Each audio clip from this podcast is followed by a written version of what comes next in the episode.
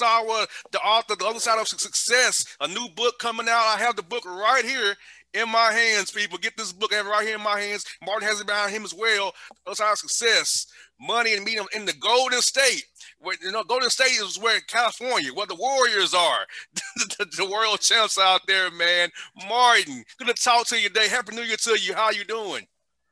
Hey, happy New Year to you, boss man. Uh, thanks uh, so much for having me on. It, uh, it's great.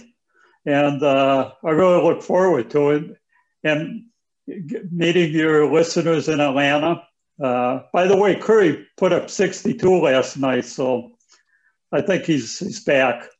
Yes, indeed. Steph Chef Curry, man. I love that guy, man. Uh, I'll tell you, last time I saw those guys play was December of uh, 18 in Atlanta. They came to Atlanta in 18 and played the Hawks that night, and I saw them put on a show, beat the Hawks by about 30 points that night. so yeah, I love your guys there in Golden State. Now, Martin, um, Alfred talking about the teams back there in Oakland, man. So talk, tell us listeners about your memories of the Warriors in, in Oakland and Oracle Arena, and how that environment was out there with the A's, the Raiders playing on that one complex out there in Alameda County. How was that, man? Well, I I grew up in a little town in rural Wisconsin, and then uh, went to school and lived in uh, Chicago and briefly in Detroit, and moved out west in 1973. Uh, I just threw everything I had, my car, and you know, left the, the snow and the cold behind. And Oakland at that time uh, was a real um, exciting place. Uh, I mean, sports wise, you had the A's, you know, who won World Series a couple of times. You had uh, the Raiders, and they won the Super Bowl, and you had the Warriors, and uh, it's uh, and they they won a championship. So there was a lot going on, and the social life in Oakland. Uh, I don't know, boss man, if you know if you've been visited much there, but at that time there were bars and restaurants in an area called Jack London Square, mm-hmm. and uh, that's where I kind of hung out. One of them was called Uppies. It was owned by Gene Upshaw. You know, was the All-Pro lineman for the for the Raiders and his brother. So it was a real exciting scene. Most definitely. Now, Martin, you guys commercial real estate. Tell us about how'd you get into that business and give us kind of the perspective as a developer and trying to get projects off the ground. How was that, man? Well, I didn't have a normal, uh, I shouldn't say normal, but what would be typical for someone getting in the business today. Uh, I didn't start till really late. Uh, I was almost 30. I was in a dead end job and I just quit one day. And uh, my wife, she just uh, had her baby girl, and I was broke. And so I, I kind of clawed my way from the bottom. And I was a broker at first, and uh, eventually uh, affiliated with firms in San Francisco, which at that time was sort of the financial center of the West.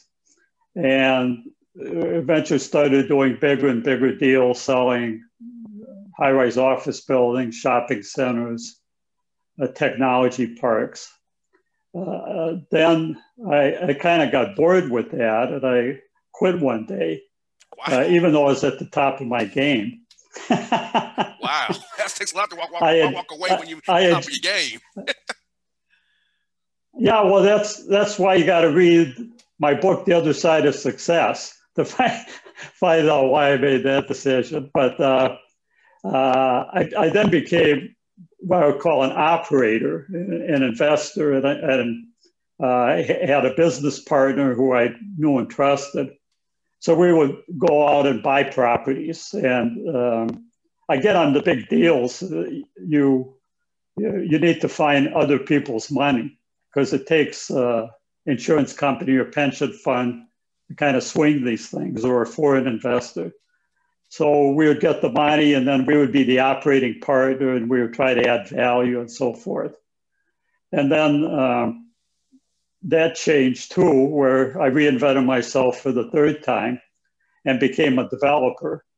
And uh, we we had a large project in downtown San Francisco, uh, $400 million. It was a mixed use project, had a historic buildings, uh, shopping mall, residential component.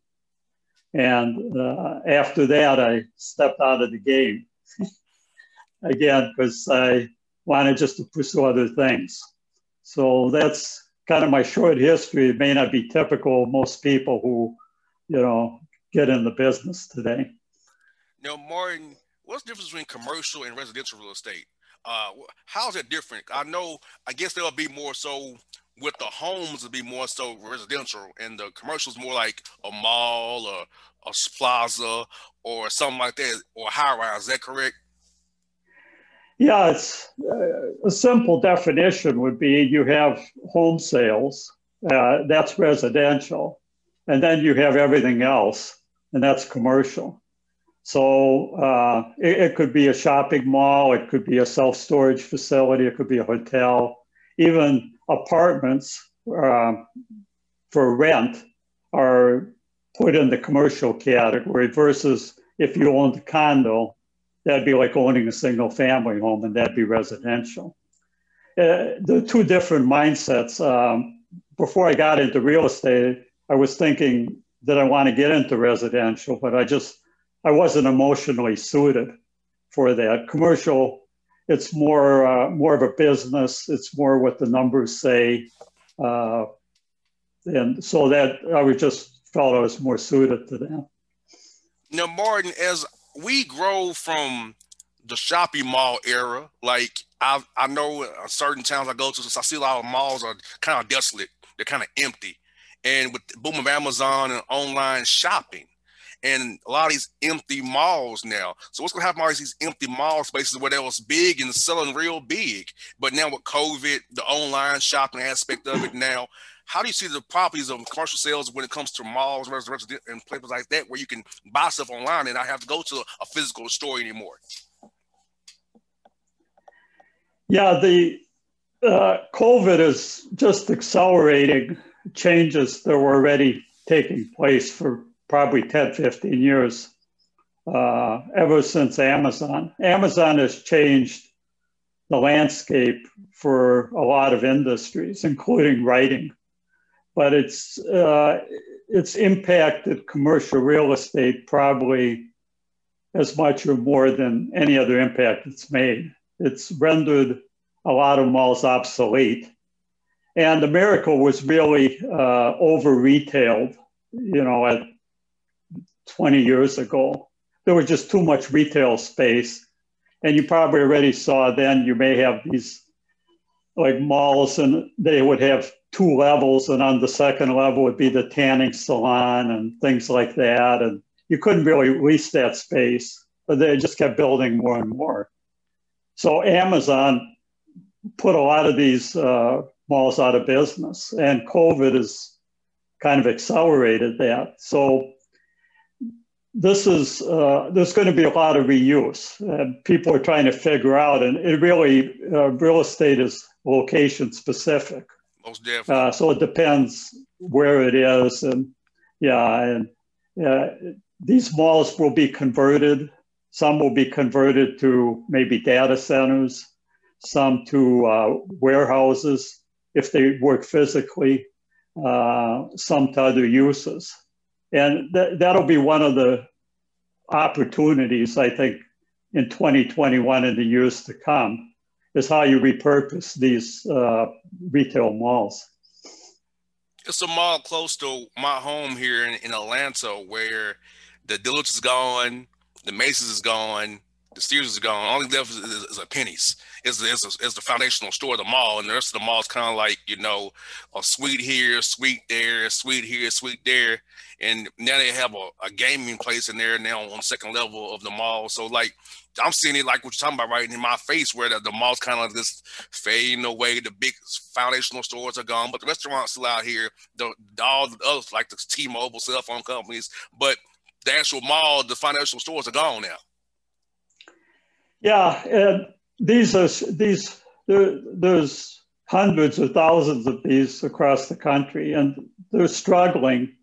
And what happens? A major tenant leaves, like the Macy's or the Penney's, uh, but they may be on a long-term lease. We're still they're still obligated to pay the rent. So the owner of the mall can still pay the mortgage uh, from the, the holdover rent paid by these large tenants. But then uh, he starts losing the small the small shops, and then the small shops move out, and you know the gaming things come in or batting cages or whatever, and it's just on a downward spiral. And when he's no longer able to pay the mortgage, uh, he gives it back to the bank and then they try to find a developer and it may be able to be reused or it may be a scraper and you wind up building apartments for the value of the land. Wow. Now marty talk, talk about in your book getting skin in the game. Talk about skin i know what you mean by that about playing sports. I know i know about getting skin in that game in that regard. Talk about that in the real estate world getting skin skin skin in that game. Well skin in the game is is a central theme of my book. Uh, not just in commercial real estate, but in all aspects of my life. You know, the it's it's uh, it's the difference in how you respond. Yes, uh, and you know, you're an entrepreneur. Uh, you need to put butts in the seat. You need to have your listeners. You need to wake up every day, have an interesting show. Yes. Or that's it for you right? Yeah, they're right. it's not like having a real job where, you know, you take off or still go in and operate at a lower level and still get paid. So it it makes you keenly keenly aware of, and really when it, when it's great, it's really great because you're yes. your own boss. You get the, you have freedom of choice. But when it's when it's not so great, that's when you get really tested. And yes. believe me, everybody gets tested. Oh yes, and especially been a, a long ranger here since I am, you know, this is my baby, you know. this is it. You know, I have to make sure I'm, I'm the booker, I'm the advertiser, I'm the host, is editor, social media, it's all me. So as you said, man, but I love it though. It, it pays off because I know every week I put all the hard work in, and the part talking to you is the easy part, but this is the part off the air that people don't see is the hard part. Yeah, and in commercial real estate, the stakes just get bigger and bigger, and uh, when you're involved in these multi-hundred million dollar projects, uh, you have major institutions that put up most of the money, but they still make you put your skin in the game. Mm. and you have the time and and they take a long time and you can work 10 years and then not have it pay out. So it's it's the skin, but it, it was uh, it was more than the money. It was for me the juice. It's that adrenaline rush that i got from closing these big deals and negotiating with business titans you know people's names you see in the paper and winning and then getting the crap kicked out of me on the next deal. So. Oh yes, oh yes. Now, Martin, this is a, a key subject here: gentrification. And you use a planner for a city. Atlanta, as you probably know, most metropolitan cities are, they try to gentrify certain areas of the city. And being a planner, how do you combat as a planner and how you think about the citizens who are getting moved out for the, the, new project or the new thing coming to town or this side neighborhood because you know people are hurt by that. You know i say all the time we see we see that Publix or starbucks somebody paid a price for that and by moving out of his neighborhood for you. And if you know for me coming from an area that's been gentrified right now i see when i when i go back to my, to my neighborhood i'm like wow how it's changing changing up over the years. Yeah and this is such a, such an important topic, uh, and it it changes with time and one's kind of perspective. And you can't put toothpaste back in the tube. uh, the Bay Area in the years that I've lived there, uh, the years before and after the millennium, was a time of really major physical, financial, social population change. When I moved to Oakland, uh, the black population had grown and in another few years would exceed the white population. But there was also uh, Vietnamese coming in after the war. Uh, you had Chinese communities, Chinatown in Oakland. Uh, you're starting to see increased uh, immigration from Mexico, legal and illegal. So it's this just kind of huge churning melting pot. And um, then uh, when technology uh, in Silicon Valley became the driver of, of the economy in the Bay Area, uh, that's when gentrification really started to happen. And uh, the cost of living, the cost of housing shot through the roof. And that's when in Oakland, uh, the Black population started to decrease. People started moving back to the South, to Texas, just because uh, they couldn't make a go of it. And in San Francisco, things just got and still are ridiculously expensive. So our major project called City Place it was right on the edge of the Tenderloin, and it was a, rede- a, redevelopment project meant to revitalize the area. The Tenderloin was kind of where all, all the bad things happened, and uh, it took us. We tried to do it, you know, sensitive to the needs of the local residents. We financially assisted our tenants. A lot of them were like uh, uh, uh, hospital sponsored and socially sponsored uh, uh, businesses to help the homeless. Uh, we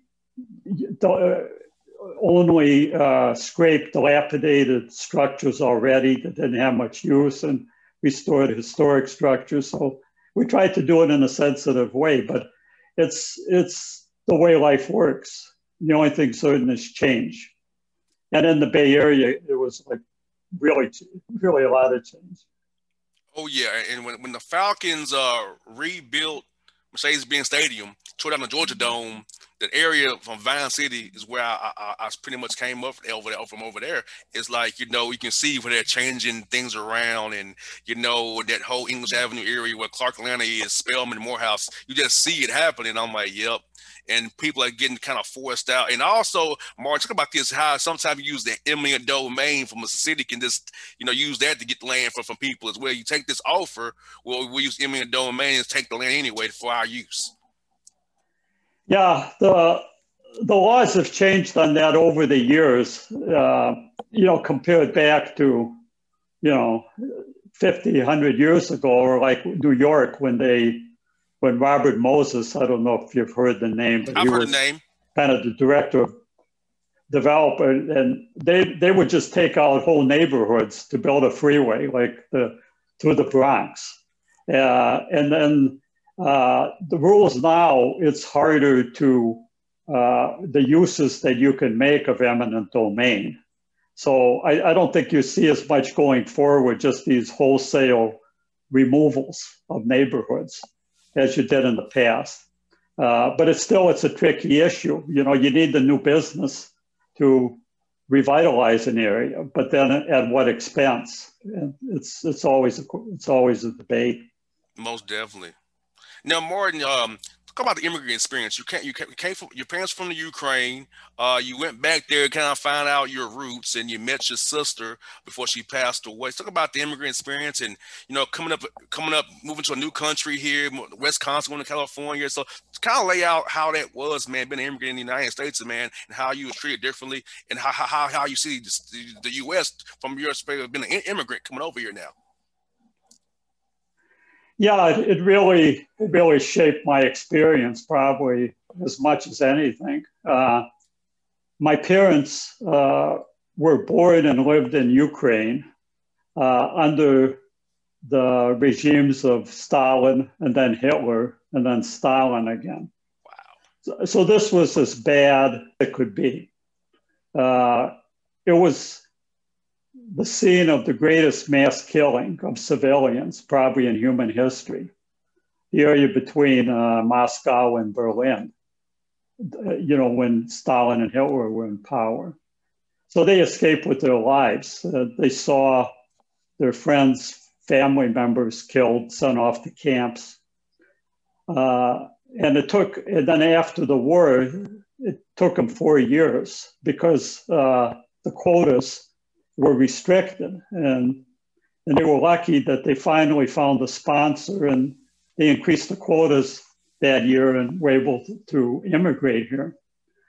So they, they were resettled in a small town in rural Wisconsin because the policy at that time was to uh, resettle in kind of in the hinterland and not concentrate in the populations, you know, like in New York or Toronto, where there was like Ukrainian ghettos like there were, you know, for other ethnic groups. So the, the best way to put it is they were taken advantage of when they first got here. Uh, they worked kind of for free. Uh, people didn't know what a Ukrainian was. This was the McCarthy era. Uh, so we are suspected of having communist sympathies. Uh, despite all of this, for them it was heaven. That's the best way I can put it, relative to where they came from. Oh yes. Uh, and and that's what like generations today, they just don't understand what it, what it was like and the mindset that people have. So uh, they they valued. And the other thing is they would live through their children uh, in terms of trying to get for the kids what they didn't have, you know, the best possible education and, and so forth. So, uh, believe me, I appreciated from the time I was little to the present day what, what I have and how lucky I am. Uh, I don't know if that helps. oh no, you're good, man. That's, no. that's my mindset. Hey, no, man. Hey, you, what you're saying is so true because you know, for me, I have the same kind of not from as an immigrant, but I, I came up from a rough start to get where I am today. So to be where I am today, entrepreneur, with my own radio show, being to talk to you today, oh uh, man, you know, knowing where I started and where I, had to go to to get here, man, it's rewarding. So I feel your sentiment, man. The way, hey, every day is a great, a great day for people like you and I. To, to wake up on top of the grass, boss man. It's, yes. it's a good day. yes. As, as they say, it's better to be seen and not viewed. That's what they always say. It's better to be seen and not viewed. So that's, the, that's the line I've always been told my whole life. So that's what I go with. As long as you see me, we're good. I don't want you to be viewing me right now. So I'm good.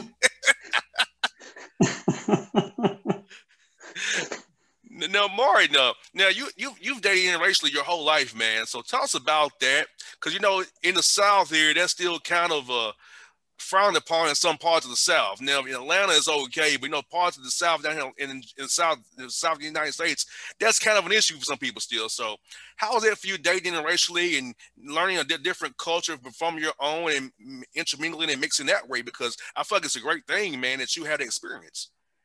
Well, uh, growing up in this little town, there, there weren't any black folk, or really, it was all kind of Northern European immigrants. Uh, so when I moved to Chicago in 1968, uh, fresh out of high school, and that's when I sold uh, Fuller brush products door to door.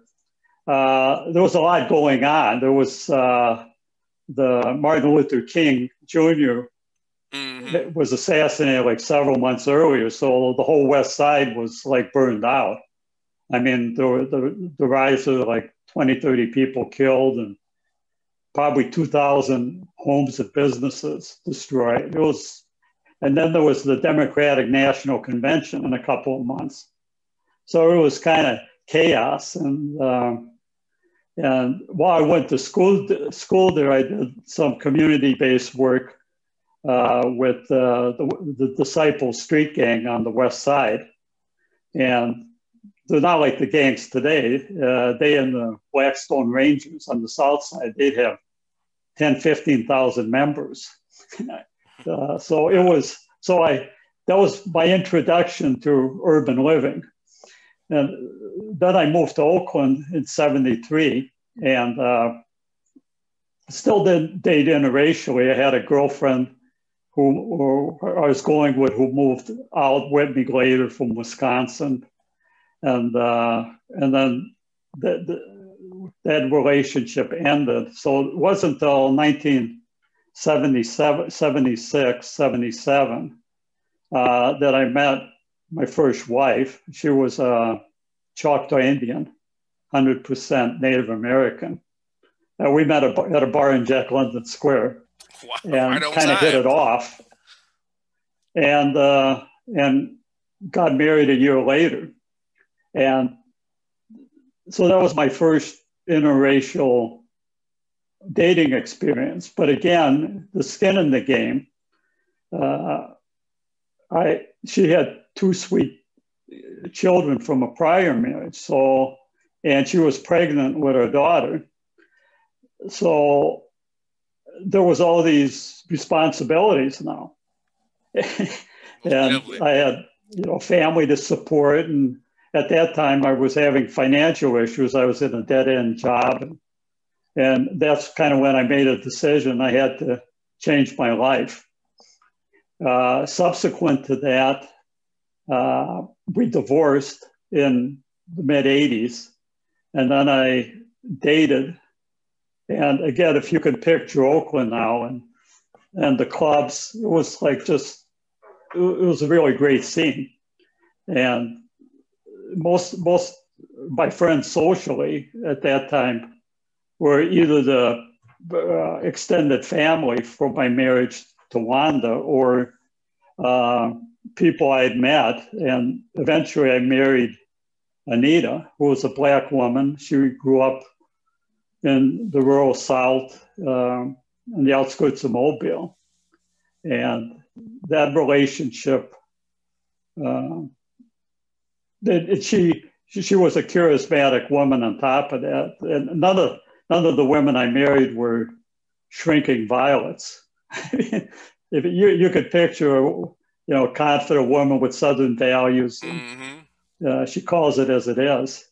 Yeah. So, and then uh, that marriage ended with her passing, and then my third and uh, final marriage uh, was to Virginia, and she was also uh, grew up in the rural South in uh, the McComb area near Jackson, Mississippi, and again was made herself and succeeded, and um, it's it's it's been a great experience. It's been a great experience.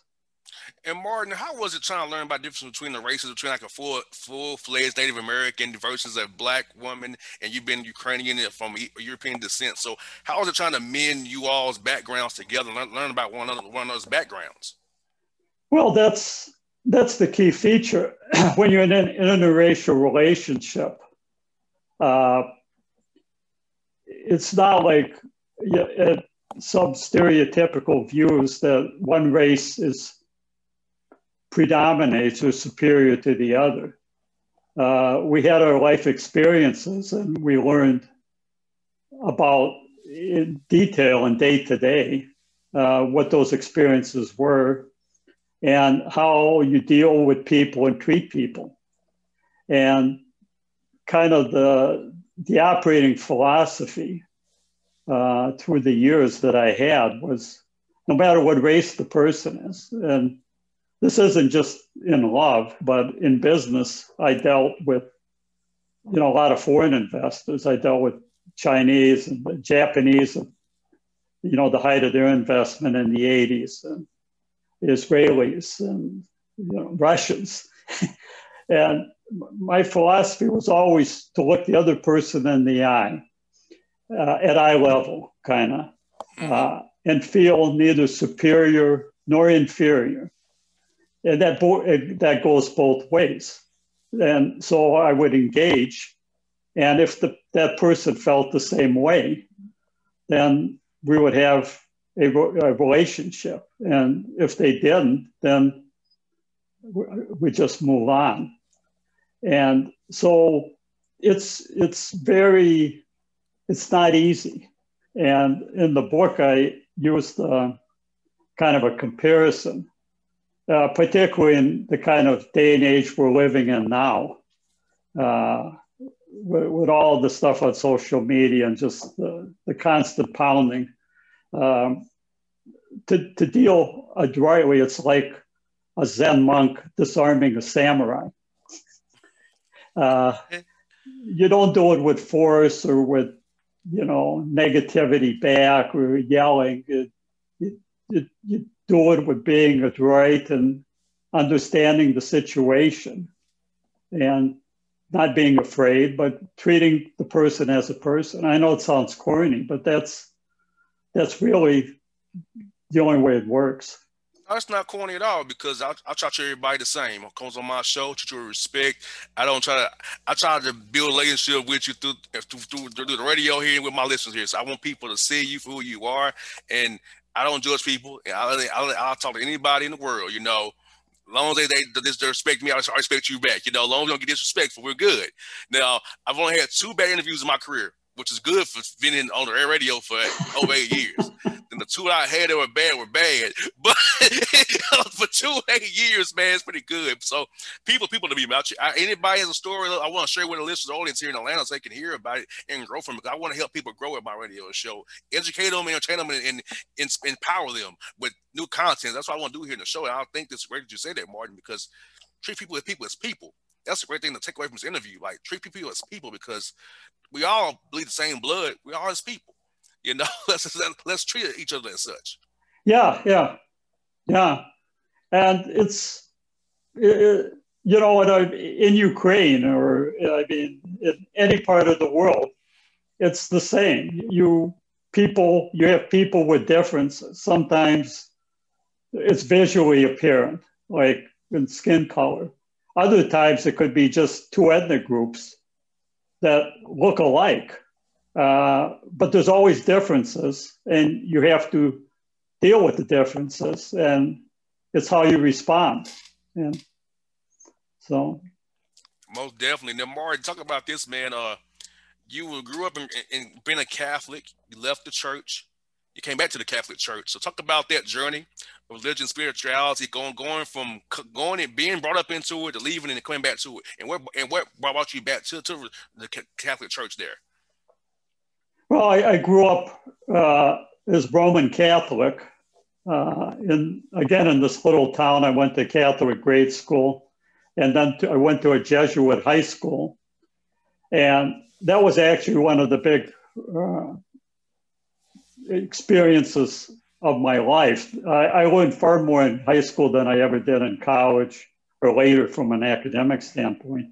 The, the Jesuits are the branch of the Catholic religion that are kind of more the intellectual, um, uh, the deep thinkers. So, uh, but then when when I went to college, it's probably like for a lot of people, you just uh, lose your you lose your way. You stop practicing.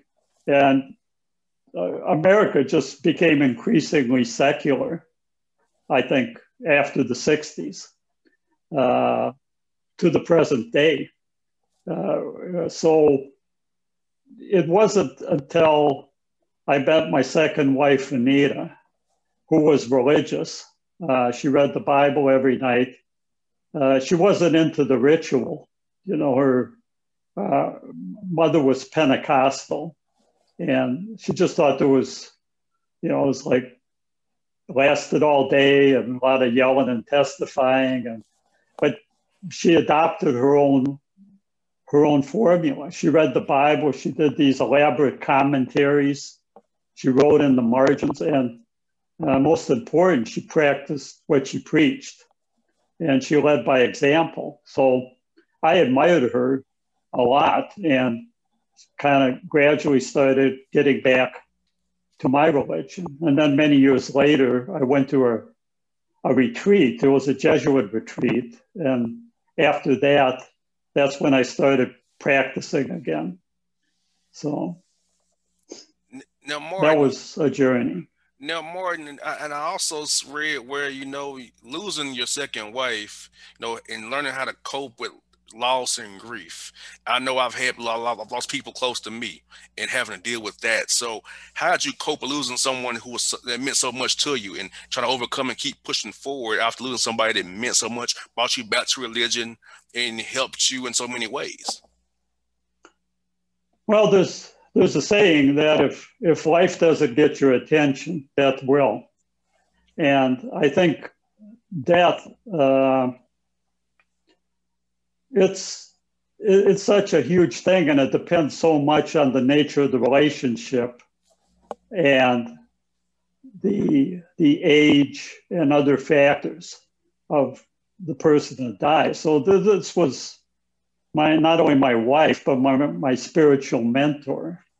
And it was and she just she it wasn't a long illness. She literally dropped dead one night. So there was no last words. There was no saying goodbyes. There was nothing. And uh, that it just affected me briefly. I considered suicide for a while and then tried to find how to cope with it. You know, I went and saw a psychologist, uh, but kind of that didn't work. And then I started just doing my own research uh, and tried different things. But the, the thing that made the biggest difference was uh, my interaction with a psychic medium, uh, whose uh, name is Mary Jo. And I know a good segment of your listeners now are going to start rolling their eyes. and I'm not here to tell people, you know, what they should believe or not believe, uh, because I was a skeptic for a long time. Uh, but Anita and I met this woman, and she she was a psychic medium, and she looked normal. She was like a suburban housewife and good Christian woman. She just had some skills, and uh, I got to know her over the years, both as advisor and friend. And how how it's done is a mystery, uh, but they there's a tiny percentage of people who advertise themselves as psychics. Most don't have the skills, or it's just kind of a fraudulent deal. But there's a tiny percentage who are extremely skilled and can provide valuable information through unexplainable means. And you know a little bit about me by now. I try to experience life directly and not mm-hmm. take other people's word for it and put skin in the game. And so when Anita passed, um, I connected uh, with, with Mary Jo, and she just told me it was too early to talk, and I had to get my, you know, stuff together and get my life together, and then, you know, call her back. So she wasn't like pressing me. Uh, that's the way she was. She in fact, discouraged me from talking to her other than a couple of times a year. So it wouldn't be like a crutch. And eventually she was able to connect me with Anita. Uh, and our relationship survived after physical death. And there was nothing bigger in my life. Now, last one I got for you before we have you talk about your book one more time here.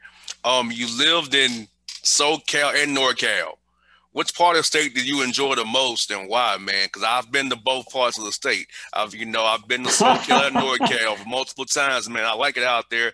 Uh, it's not humid as it is here in Georgia. It's very humid here in Georgia. The air is real nice out there. It's not too hot, not, not too cold. So talk about living in North NorCal and, and SoCal, man. Which one you, you like the best out in, in, in the Golden State out there? Well, there's no perfect place, boss man is, is each every place has its pluses and minuses. Uh, I loved LA. I loved the warm weather and the beaches, kind of the vibe. Uh, and there was a lot of business to be had. But at the same time, uh, as my wife Anita pointed out, it's a land of illusion and de- delusion. And it feels at times just like a big Hollywood movie set. And there's that there's that fake aspect that it, it just it's it's part of part of that scene, or at least that was for us. Uh, San Francisco, on the other hand, uh, it's cold and foggy, but it was the financial center of the West Coast. And then Silicon Valley, when the, the tech industry grew, it grew into San Francisco. So it was a great place to go and make money and to visit. But I lived there for a couple of years. And again, the vibe was just off for me. It, uh, it's not a great place to raise kids. And at that time, my daughter was like at a really formative age. She was like six, seven, right after our divorce. And uh, it has, it had then and probably still has the lowest percentage of households with children of any large city. So uh, I just didn't like the vibe. And so I've always, when I lived in the Bay Area, would live in the East Bay and Oakland or lived in Piedmont, Berkeley. Uh, just the folks were a little, it, it, it, had a working class reputation. And the folks just seem to me a little bit saner. So, most definitely. But again, it's pluses and minuses. Most definitely. Now, Marge, if I listen here, tell them how they can get your book that I have in my hand right here and right behind you as well. How can they, how can they get your book and give them that one last pitch to go out here and buy this book, man, and learn more about the side of success, man. I want them to buy this book, Bob Martin's book, but I'll let them tell you a little bit more about it for you so you can go out and get it, get it after this interview airs. Yeah. So the book is called The Other Side of Success, and the subtitle is Money and meaning in the Golden State. And as you could probably tell by now, it's not just a business bio, but it's a memoir uh, that gets pretty raw and personal and tries to be as real as you can. So it's available for sale online at Amazon, Barnes and Noble, other major booksellers. Uh, you can check it out a little bit more on my website, martinsawa.com, or on social media. And uh, for your listeners only, boss man, I give an ironclad guarantee that if they buy it and don't finish it and don't like it, I'll give them their money back. That's a special deal today only. Gotcha. I got hey, you got it from Marty. You got a special deal, Bossman listeners. You got it from him. But I'm gonna tell you, I read the book. I enjoyed it. You will enjoy as well because a lot here to learn from, a lot of nuggets for you. Get the nuggets, get the breadcrumbs, and learn from this book and put apply them in your life as well, people. Martin, thank you for your time. This is fun to do this, man. I know it's first time doing it, but I'm glad you did it, man. I told you it'll be painless. I told you, painless. It'll be fun, man. yeah, well, thank you so much, boss. It's I really enjoyed it. It was great, and uh, you know, maybe next time you really put me on the hot seat oh no, hey, I'm about I'm about love and positivity, Mark. That's not me. Hey, other shows for that. It's not this show, man. We don't do that. we want you to be happy and having a good time and smiling, man. We're not here trying to we, we're not a gotcha show.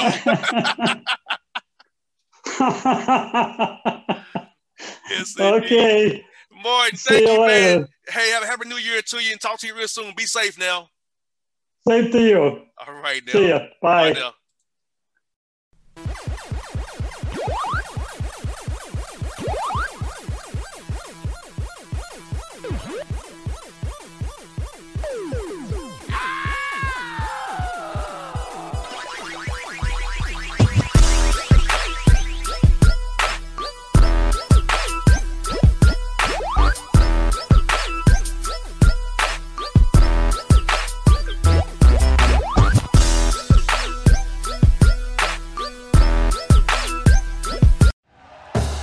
Thank you for listening to Bleav. You can show support to your host by subscribing to the show and giving us a five star rating on your preferred platform. Check us out at Bleav.com and search for B L E A V on YouTube.